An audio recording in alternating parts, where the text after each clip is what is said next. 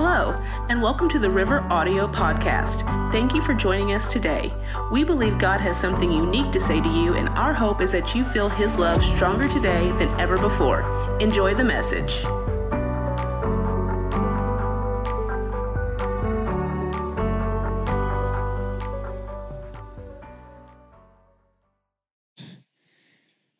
Would you go with me to Luke chapter 22 in verse 31? And uh, regardless of what translation Bible you have, it doesn't matter because I'm going to read it in four different ones. And so we'll get to you, I'm sure. Or you can just look at it up here. I don't know what version we, hopefully all of them. I don't. Oh, yeah. I think Zach's got us covered for that. Yeah. Luke 22 and 31. We're just going to read it in the King James to start, and then we'll pray. And the Lord said, Simon, Simon, who, by the way, is the same guy as Peter, okay? Simon Peter. The Lord said, Simon, Simon, behold, Satan hath desired to have you, that he may sift you as wheat. But I have prayed for thee that thy faith fail not. And when thou art converted, strengthen thy brethren. Pray with me. Father, thank you again for today. I need your help completely. Help me to yield myself to you, my mind and my thoughts, my words, even my body. Help me to yield myself to you that you would be able to speak to your people. Help me to say that which you are saying. Father, that eyes and ears would be opened. Father, that we would know you better when we leave here than we did when we came in. Father, that we would be corrected, that we would be challenged, encouraged, and equipped Father, to carry out your plan. Help us to recognize you at work and help us to embrace you, to submit and to obey, Father, and to live in a way that glorifies you. We thank you for hearing us. In Jesus' name, amen. So, this is a popular portion of Scripture. And uh, I, I don't want to get into the whole context of the story for sake of time, but I want to encourage you to do that. And I hope you'll do that every week. I hope that always you will take the sermon note sheets and I hope you'll go back, at least read the chapter, at least read the whole chapter that it's in and pray and seek God. Uh, sometimes we don't have time here to get into a whole lot of what was happening, you know, historically or in the setting or what led us to the point. Sometimes we just need to grab a piece. We've only got a little while with you on Sundays. And so it is not my job to feed you, it's my job to lead you. And so I've got to give you what I can right now, but it is up to you to go home and read the word read the word for yourself and pray and to have that fellowship with God. There is no human being that can have your relationship with God for you. No no preacher, no praying grandma, nobody. This is not about who can get the most done for you because they are in with God. This is about you having a relationship with God. So, anyway, uh, that being said, this is a very popular portion of Scripture. Many people know this passage where Jesus tells Peter, Jeremy, is that your phone? Oh, well, I can't pick on you then. I was, you see, certain people I can make fun of real hard, but then certain people I don't know if I can or not. So I'll get to know you, then I'll make fun of you. So this is where the Lord tells Peter, He says, Peter, Satan has desired you.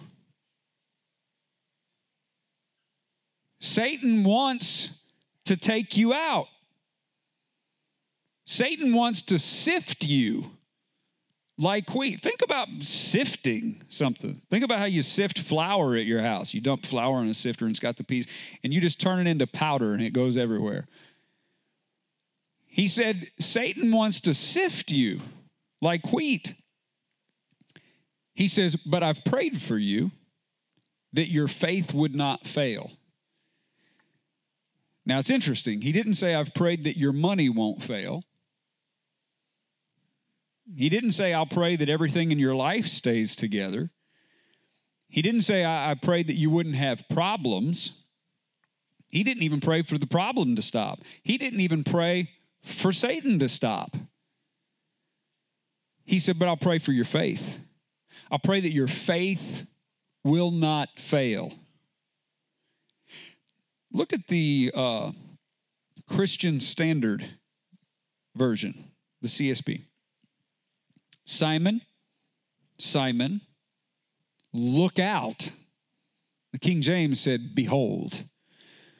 In the Christian Standard, it says, Look out. Be on the lookout. Be watching. Elsewhere in the scripture, it would say, Be sober, be alert. Uh, I think First Peter 3, maybe. Be sober, be alert, because your adversary, the devil, is roaming the earth, seeking whom he may devour. The enemy is looking to devour, to sift people as wheat. He says, So look out, be on the lookout, be cautious, be alert, be paying attention. Know that this happens. Know that this works this way. Simon, Simon, look out. And he says this Satan has asked, Satan has asked to sift you like wheat. Anybody ever read the book of Job? Do you remember when it says that the sons of God went before God and Satan came in among them? Boy, we could really veer off the path here and talk about a whole lot of things. But Satan goes and presents his case. And then you know what unfolds with Job. So here Jesus says Satan has asked, I, will, I am requesting to sift him like wheat. He says, But I've prayed for you that your faith may not fail. He says, And when you have turned back, strengthen your brothers. I think this reads a lot easier than the King James in this particular passage. He says, when you've turned back. So he says, Satan is asking to sift you. Satan is asking to destroy. He said, but I've prayed for you. I've prayed for you that your faith won't fail. He said, so when you turn, when you turn the page, when you turn the corner, when you receive this strength in your faith, also strengthen your brothers. Also strengthen them. Let's look at the English standard which I love, the English Standard, most all the time for everything. By the way, the English Standard is a word for word translation, just like the King James is. And so I know there are some people that that feel like they don't want to veer far from the King James. The reason we love the King James so much is because it's a word for word translation. And it's the most popular word for word translation, but it's not the only word for word translation. The English Standard is a wonderful, it's still word for word. And it says this Simon, Simon, behold, Satan demanded, demanded to have you that he may sift you like wheat. But I've prayed for you that your faith may not fail. And when you have turned again, when you have turned again, strengthen your brothers. We're going to look at one more. We're going to look at the Amplified. Simon, Simon Peter, listen. Satan has demanded permission to sift. Now look at this in the brackets all of you like grain. But I have prayed, especially for you, Peter, that your faith and your confidence in me may not fail. And you, once you have turned back again to, to me, or maybe better to say toward me, strengthen and support your brothers in the faith. I think we learn even more here. And it's interesting because previously reading this, we get the, the idea that Satan just had a, a plan for Peter at this moment. Now we see that really Satan wanted to sift all of them. But we find the reason that Peter is singled out by the Lord. The Lord is going to rescue all of them, but the Lord always chooses a human agent. Always. God always selects a man, a human. God always selects a person. Almost everything that God ever does, he does through someone. There's not much that God does without doing it through someone. You know, in the beginning, God created. He did that all by himself. But he's been using people ever since. So when Satan wanted to sift all of them, God picked someone. Come on, somebody. You ought to be hearing the Holy Spirit preach down to your soul already about all kinds of stuff. God picked someone. Jesus said, I'm praying for y'all. He said, But Peter, I'm especially praying for you because I got to pick somebody for my help to come through for everybody. As a side note, how many of you see here the value of reading a passage in several different translations? You can gain a lot from that. And so don't be scared, but be prayerful. Be prayerful when you study. Look things up, look words up, and pray, and trust the Holy Spirit to reveal it to you. So I thought this was beautiful looking at it this way. So, what we want to look at the enemy, and we could go all kinds of places in Scripture to show, this, but this is a good one. The enemy at different seasons in your life is after you.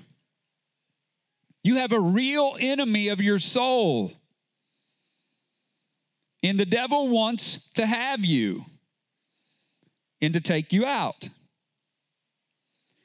But the flip side that we must realize God wants you. God wants you. And I hope you will know that anytime that the enemy has a plan to take you out, God already has a plan in place to keep you in. God always has a plan. God is never caught off guard. God always wants you, and God always has a plan. Before you ever responded to God in faith, God already, wait, but God wants you so much. He said, I don't want to, but God wants you. Before you ever responded to God in faith, God already wanted you. Jesus said, You have not chosen me, but I have chosen you. Nobody sought God before God sought them. You didn't go looking for God and get his attention until finally he turned toward you. No one comes to, the, to, to Jesus but that they're drawn of the Father. God always makes the first move. There is nobody here that got saved because they went looking for God. Anybody that looked for God, it is because God moved on you. No human being asks spiritual questions without the Holy Spirit stirring on them to be curious and hungry about spiritual things. God makes the first move. If you have any interest in God, it's because God grabbed your attention and said, Look over here. If you are saved, it's because God moved on your heart. And thank God you responded to him. Many, many, many do not. Many do not. So the enemy wants you, but God wants you. You may be here today and perhaps you don't belong to God. Maybe you have never turned and come to Him. It doesn't change the fact He wants you. God wants you. You have value. There's nothing that God has created that does not have value. And even if you don't belong to Him, He made you. So you might not be His child yet, but you are His creation. And if He made you, He made you with a purpose. God doesn't make anything just because. God has a purpose for everything that He made. God made you for something He wants to do. God made you for something He wants to accomplish. God made you to bear His image in a unique way. How many of you know that there is not one human being that by themselves could bear the entirety of the image of God? But God manifests himself through billions of people, different things and characteristics. God likes a variety. And so God creates diverse humanity and a diverse earth, an amazing, multifaceted creation and universe to display himself. God made you with a unique purpose you have tremendous value to God. You have a reason for being on the earth. You have a reason for living. And God wants you. God wants you.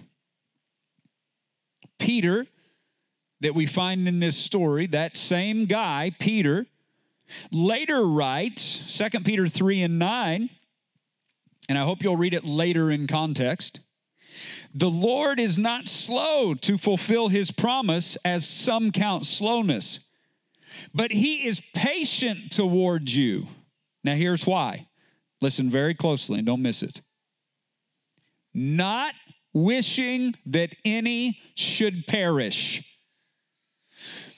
The King James would say, He's not willing that any should perish it is not part of God's plan or God's will or God's desire for any human being to perish.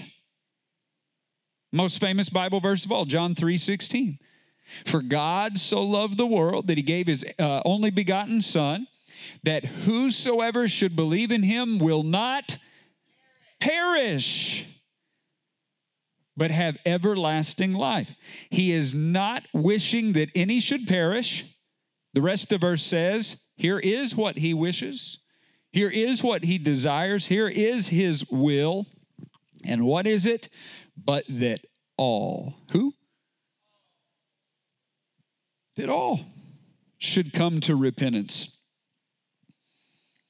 God loves everybody. You think of the worst possible human being you can think of. You think of the nastiest, meanest, cruelest, wickedest person of all history. And God loved that individual, and He did not want them to perish. He wanted them to turn. He wanted them to repent. He wanted them. He wanted them. And if He wanted them, He wants you. God wants you. Isn't it amazing? The thought we've pulled some crazy stuff in our lives. Some of us crazier than others. Some of us, even in this very room, there are things that you have done or said or thought that you would not want anybody else in this room to know. The depth of the depravity. Isn't it amazing that with all of our failure, with all of our rejection of God throughout times in our life, all of our working against God, that still this all powerful, almighty, all knowing, all present creator, he wants us. God wants you. I'm just praying so much that the Holy Spirit will move on that very simple phrase. And really, I can trust that He is because I think He's the one that gave it to me. God wants you. John 12, 27. Jesus says, Now is my soul troubled. And what shall I say? Father, save me from this hour. But for this purpose, I have come to this hour. This is getting up to his passion. This is getting up to the end of his life when he's going to be crucified very soon. Which doesn't seem like a good thing, does it? But it was a necessary thing. The worst thing was also the best thing which is something we have to learn as Christians because we always try to pray the pain away. We always try to pray the problem away. We always try to pray the trouble away, the persecution away. We try to pray inconveniences away. Anything that that hinders us in any way or messes up our little plan or what we wanted to do with this day, we try to pray the problem away instead of praying for grace to go through the problem which may be necessary. Jesus said, My soul is troubled. What shall I say? Father, save me from the hour? But for this purpose I have come to this hour. Father, glorify your name. The greatest prayer that we can pray in our trouble is not, God, would you get rid of this trouble? The greatest thing that we can pray is, Father, glorify your name. Now, I'm not telling you that he doesn't rescue from trouble. I'm not telling you that there are not certain things that God does deliver from the thing, and not everything bad that did God send it. Not everything. I'm not saying that. But there are some things that we go through that the best case scenario is not that we would simply get out of it, but rather what we would get out of it. Instead of praying, God, get me out of this, maybe we should pray, God, what can I get out of this? So quit praying that you get out of it and start praying for what you can get out of it. He said, Father, glorify your name. Then check this out. Then a voice came from heaven. I have glorified it, and I will glorify it again the crowd that stood there and heard it said, That must have been thunder. Others said, An angel has spoken to him. Jesus, isn't it funny what different people do with God, with the voice of God? God will move in a very distinct way. And some people say, Whoa, it was God. And other people don't want to recognize it. They say, well, it could have been anything. It's funny how different people respond to God's moving. But Jesus answered and said, This voice has come for your sake, not mine. Now is the judgment of this world. Now will the ruler of this world be cast out. And when I am lifted up from the earth, I will draw all people to myself. He said this to show by what kind of a death he was going to die. And he was talking about he would be raised up When he said lifted up from the earth, he meant lifted up on the cross, raised up. Jesus said, When I'm hung on the cross, this is what I'm going to do. I'm going to draw about 10 people that I really like. I'm going to draw the people that have basically tried to live right. I'm going to draw most people, but there's a few real nasty ones, and I'm going to leave them out. Jesus said, When I am lifted up, I'm going to draw all people to myself. God wants you. The scripture says, maybe in Hebrews, for the joy that was set before him, he endured the cross. The cross was not happy, but something about it brought Jesus joy. That's quite a thought. What could have possibly brought him joy? A an emotion deeper than feeling, an emotion deeper than happiness, way deeper than happiness, an emotion that a, a, a, conviction, something inside that is so strong that it will cause people to go through the worst pain in order to get what is brought about by this awful thing. Have you ever done anything hard because of what it would do for your kids? Have you ever done anything that the thing was not something you wanted to do? Not particularly how you wanted to spend your time, not something that was comfy, not something that brought you a lot of comfort. It actually was a sacrifice. Have you ever sacrificed for your family? Have you ever given up time that in the natural, on the surface, for the sake of your body and your back, for the sake of happiness and what you do enjoy versus what you don't enjoy?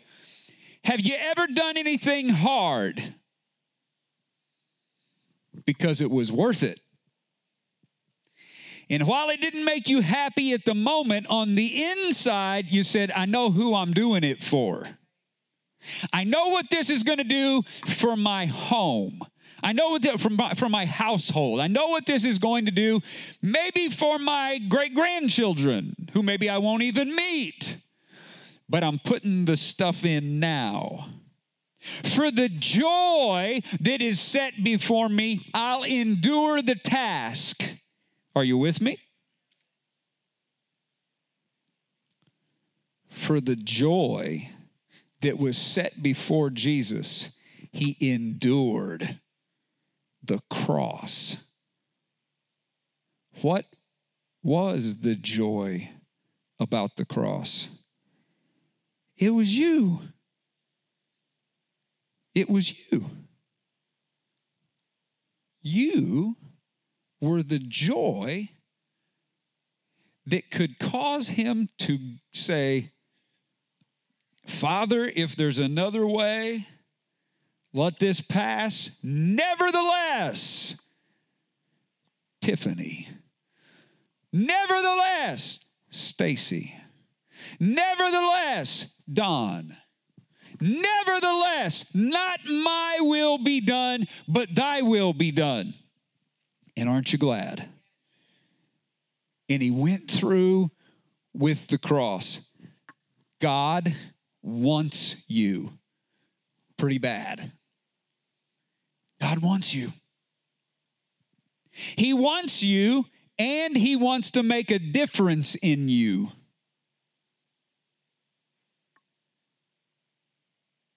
I am so excited about Jesus. I, I don't need to know what you found. I'm just talking about Jesus.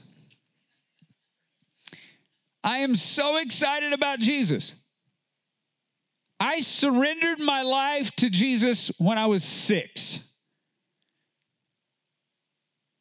And I'm still excited.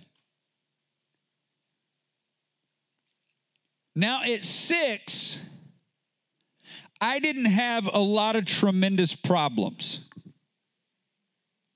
Some people at six do. I didn't. At six, I thought Jesus was pretty great.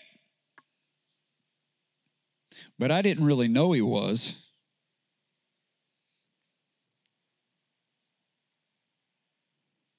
Do you know I've believed things for years that I'm just now knowing? Do you hear me? There's a difference between believing and knowing.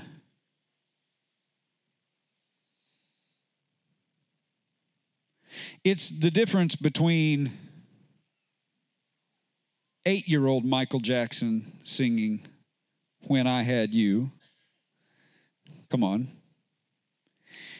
And then somebody 50 that lost somebody singing. Do you hear me? There are things that a child can recognize that that's correct and believe, but they don't know it. Things that I tried to preach with conviction when I was 20, and now I look back and say, I didn't know that. I'm glad I believed it. But now I'm looking back at some stuff and saying, whoa, that's really true. That which I used to talk about and say God would do, now I've been in some situations with my back against the wall in ways that, whew, I've been in places by myself and nobody could get to me. But I called out on that name that I had believed in, and then I found out.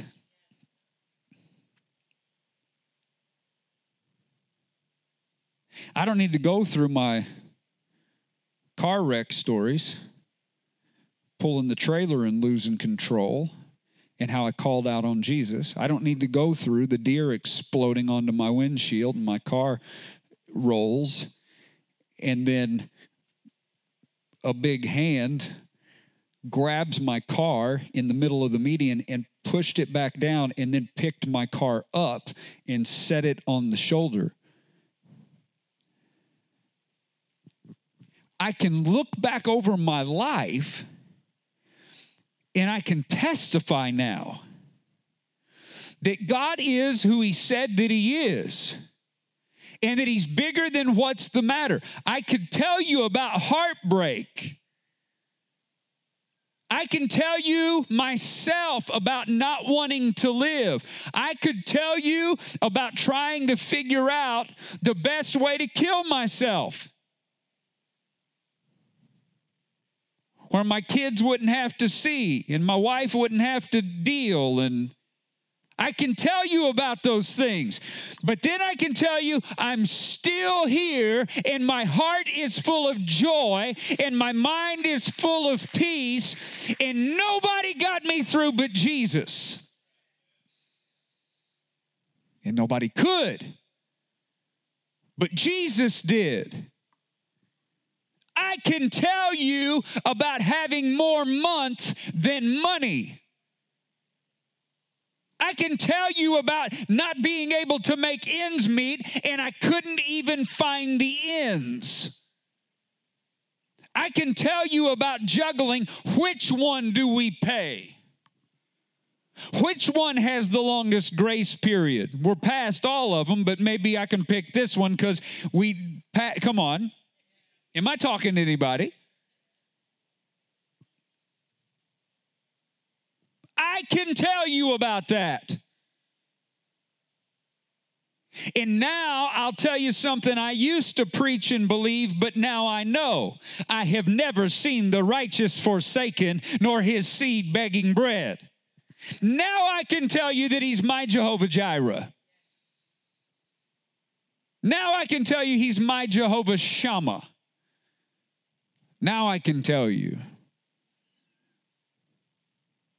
You know these names, but later you start to know him by these names. I can tell you that he's a doctor. I can tell you he's a lawyer. I can tell you he's a great warrior. I can tell you he's a protector because been there. And I, have got to tell you that the things that used to throw me into a panic attack now don't even get my attention. Things that used to rattle me that I thought, it's over, it's all over, we're losing everything. It's all over. And now somebody says, hey, did you know that so and so said thus and so forth? And I say, oh, that old thing? I forgot about her. God bless her heart. She needs to find a hobby. Come on, somebody. The thing that used to, when I would hear it and it would shake me and I would be gripped with anxiety and fear and think, how are we going to come through this? And now I know that's not even a big deal. Because Jesus has been there every time and he has shown himself faithful, and God is good, and he's good all the time, and he's good to me, and he loves me, and he likes me, and he wants me, and he's never leaving me, and he's never forsaking me. And I know he's a God of the impossible. He's a God of the I've watched God do the impossible in my life. And I've noticed something. Now, when even a bigger giant comes, now when a new problem comes, I've been through enough that were already different and were already bigger at the time that I say, wait a minute, I'm seeing a pattern here. Even though this one is bigger, that one used to be bigger. That one was bigger than the last one. That, that attack was unique to the last one. I'm seeing a pattern here that no matter how big the enemy gets, God is still yet bigger. No matter how confusing, no matter the chaos, the peace of God is greater still, and it still passes all understanding. So I can rejoice in the Lord always. Again, I say rejoice. I can be anxious for nothing because the Lord is at hand. I can let my request be made known unto the Lord. I can think on these things, and the God of peace will protect my heart and my mind through Christ Jesus. Now I know that. And God wants to do that for you. God wants you, and He wants to make a difference in your living. He wants to make a difference in your perspective and your perception. He wants to make a difference in how you think. He wants to make a difference in how you react. He wants to make a difference in how you approach things. He wants you and He wants to make a difference. The longer I serve Him, the sweeter He grows. Hallelujah. God wants to change you, and He wants to do it from the inside out. We tend to try to change from the outside in. And the world tries to offer change from the outside in. They start with the evidence, they start with the symptom. and try to work back. But Jesus lays the axe to the root. The world tries to fix you. But Jesus said, How about we just get rid of you? Instead of modifying you, instead of repairing you, instead of improving you, how about we just trade you out for a newer model? Come on. Jesus says, why don't we just go in here and wipe out the person and replace you with a brand new you? Behold, old things are passed away, and all things are new in Christ Jesus. God wants to change you from the inside out, and only God can do that. Only God can actually change you who you are and what you really are. Tell your neighbor it's an inside job. Come on. It's an inside job. He, he works on the heart, he works at the core of who you are. And then, and that happens in a moment, and then it begins to affect the outside. You don't get cleaned up to come to Him, you run to Him and He begins to change you. He begins to transform you by the renewing of your mind, little by little, bit by bit, change by change, building block on building block, here a little, there a little, glory to glory, faith to faith. But He wants you right now. He wants you right now. And He moves in and begins to change. And all of this, all of this works according to what you believe. Or rather, according to who? Who you believe. Some folks say, What's it matter what we believe about this or about that? What does it matter? It matters completely. It matters completely what you believe, your beliefs, your belief system, what you believe has everything to do with the direction of your life. What you believe is steering your life. What you believe determines where you will go tomorrow and the next day. What you believe determines how you react in conversation. What you believe determines what you do on the job. What you believe determines how you uh, operate in relationships and raise your children. What you believe determines how you handle your money. What you believe determines everything about the direction of your life. So, what you believe is very, very important because many of us have believed things that ended up wrong. Have you ever believed something that was wrong? Have you ever believed your life was a certain way and then something happened and you found out that this that you had been living wasn't even true? Come on, somebody. Am I talking to anybody? Has anyone ever had their reality shattered? You're just going along. You think things are a certain way. Then something happens and you find out, and then you feel like a fool.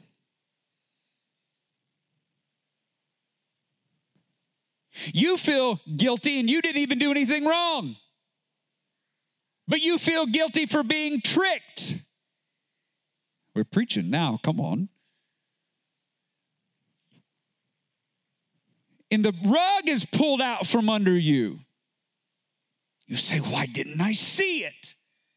Or you say, I think part of me did see it.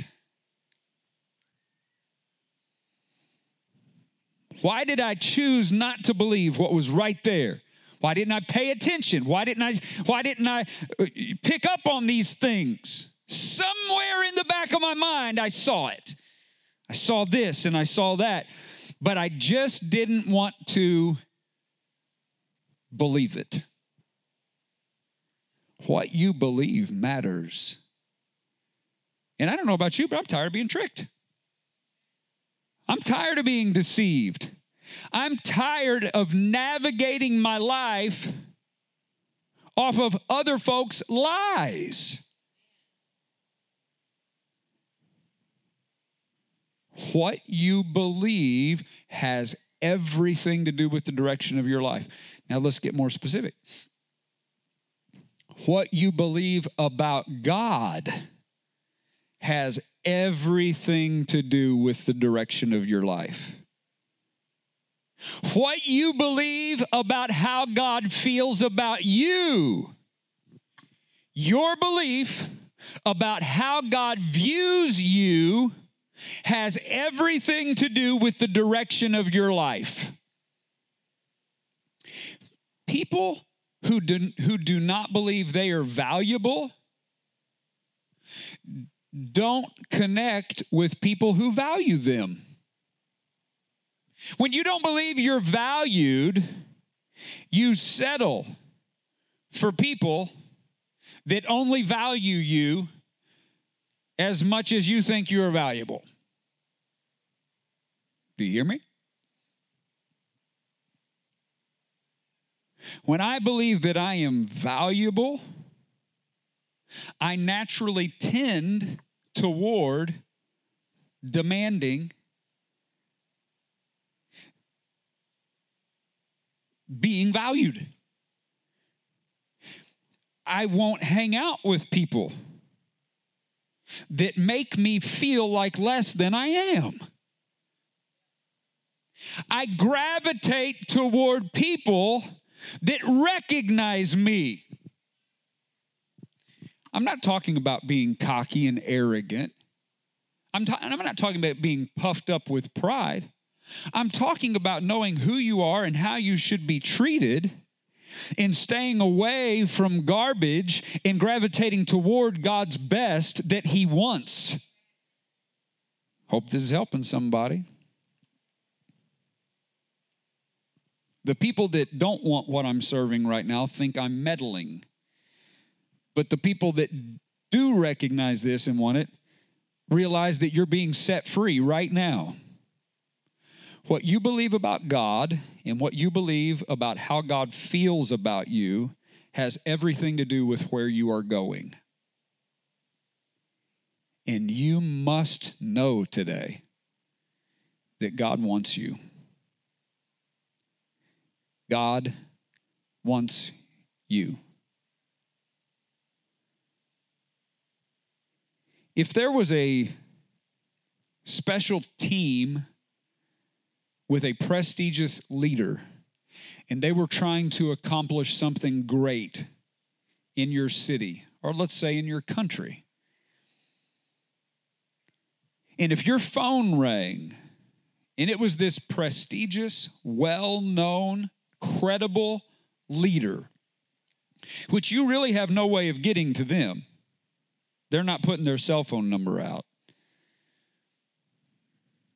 And you've got no way to access that person. And you answer the phone, and it's them. And they and you think they got the wrong number. They say, "No, I'm looking for Lala. You're exactly who I want to talk to." And you say, "What do you need?" And they say, We have a special job to do. And we've been watching you, and you meet the criteria. You got the stuff. You can get it done. And then you, you say, Wait a minute, that's a big job. What about this, this, and this? And they say, No, no, no, no, I supply that part, but you but you're the right fit. You got the goods.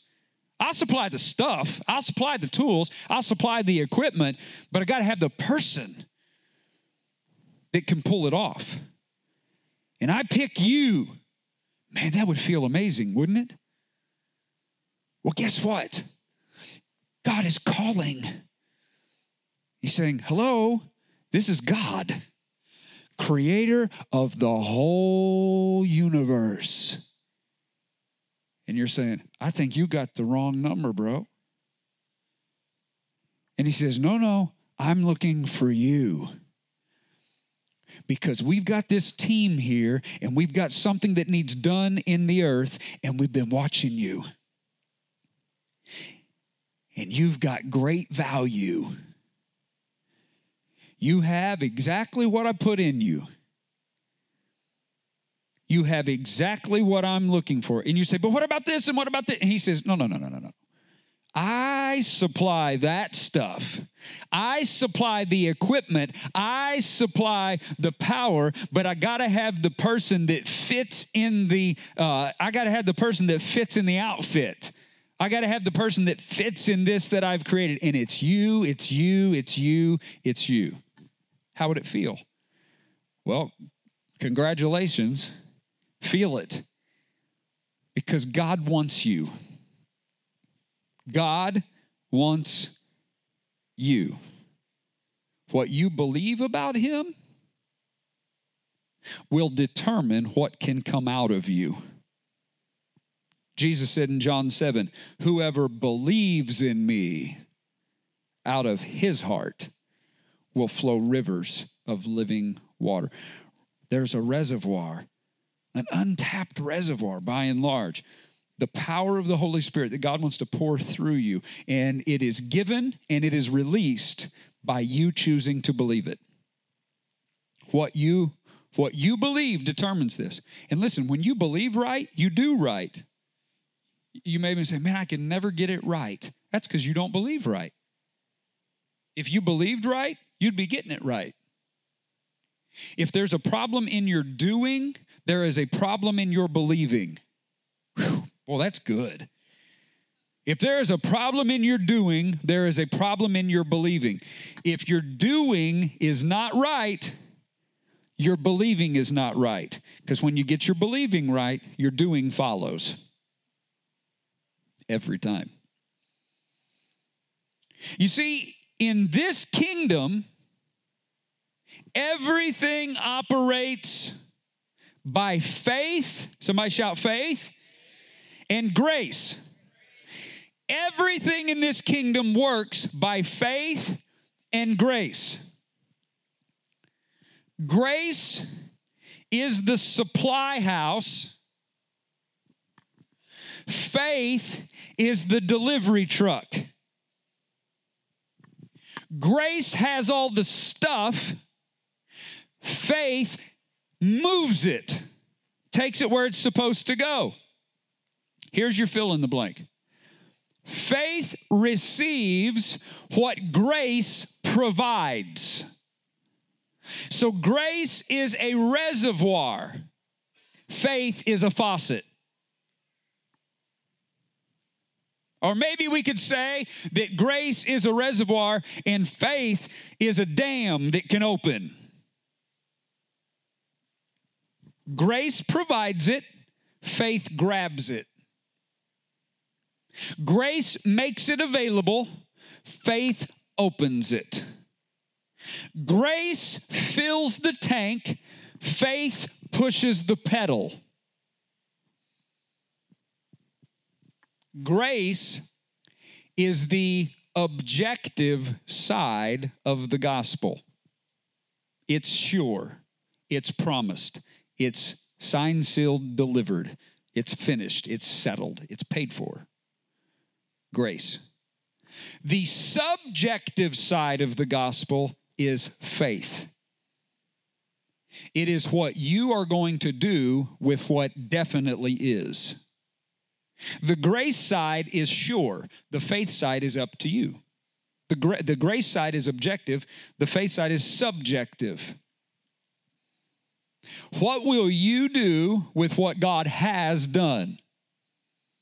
Jesus paid it all. So the finished work of Christ is here. Everything Jesus paid for. Faith accesses it, and that's up to you. God already wants you. He already wants you.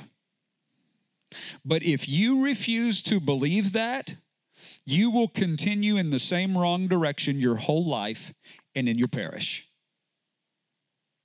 God has already paid for you. And God has already paid for all of your sin, for all of your guilt, for all of your shame, for all of your failure. It's already paid for. But if you will not acknowledge it, you're going to continue to live in it. It's already paid for. But if you won't acknowledge it, if you won't believe it, nothing will change. Nothing will change. Matthew 22 and 14.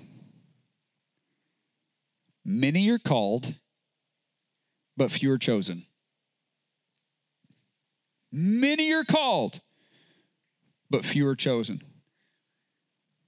It's important to know what's going on here.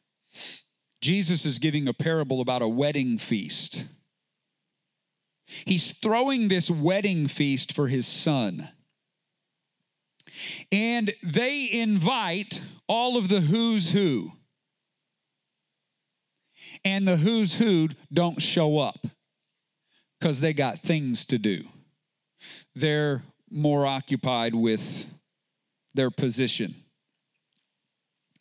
So he says, Fine, go and invite everybody and call them into my house, into this kingdom for this wedding feast.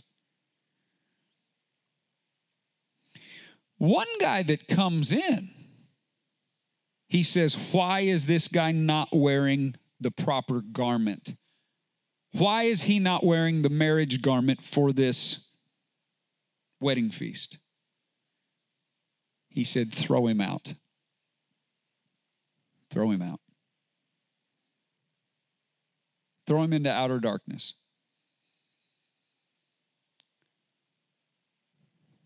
The wedding feast is the salvation that Jesus paid for. The invitation to the who's who is the invitation to the children of Israel, God's people, who Jesus came for. But they reject him because they're more involved in their position religiously and politically. No, we're not coming. So he says, invite everybody. This is when God sent Paul to the Gentiles and sends the gospel to all of the world. That's you and me. And many respond, but then this guy comes in with no wedding garment. This is some guy that says, Yes, I want to attend, but I'm going to do it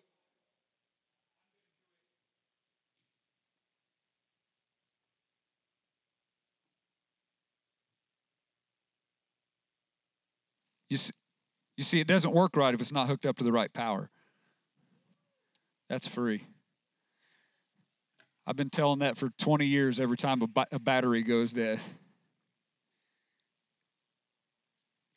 He says, I'm going to attend my way. I'm going to attend dressed like I want to dress.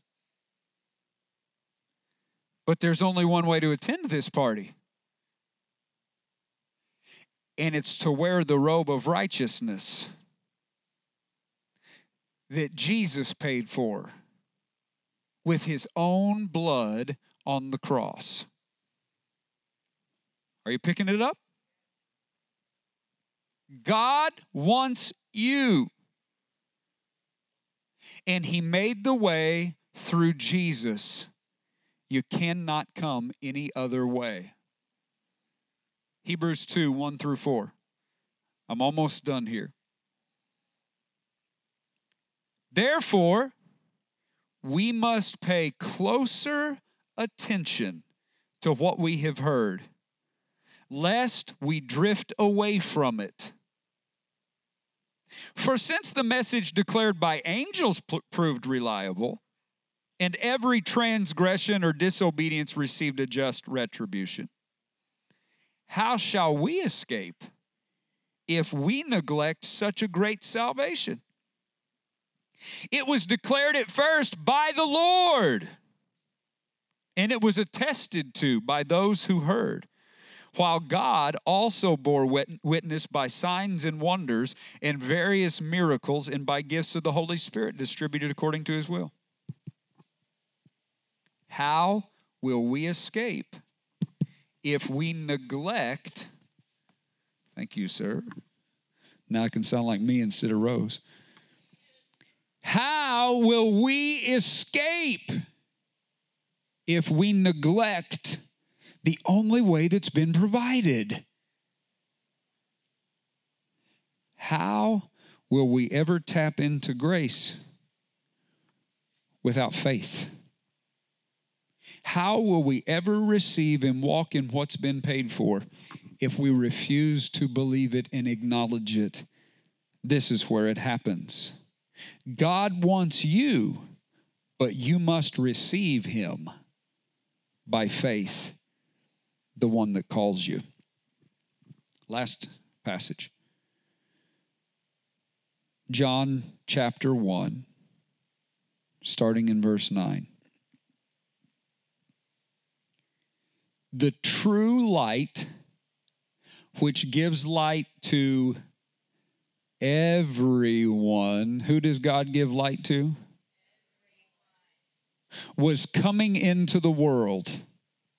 He was in the world, and the world was made through him, yet the world did not know him. He came to his own, and his own people did not receive him. But to all who did receive him, who believed in his name, he gave them the right to become children of God, who were born not of blood, nor of the will of the flesh, nor of the will of man, but of God. Born anew, born of the Spirit, born again. God wants you. Would you stand with me? Thanks again for listening to the River Audio Podcast. We hope that these weekly sermons are an encouragement to your life. Make sure to stay connected with us throughout the week online at theriverworshipcenter.org and on Facebook and Instagram at The River.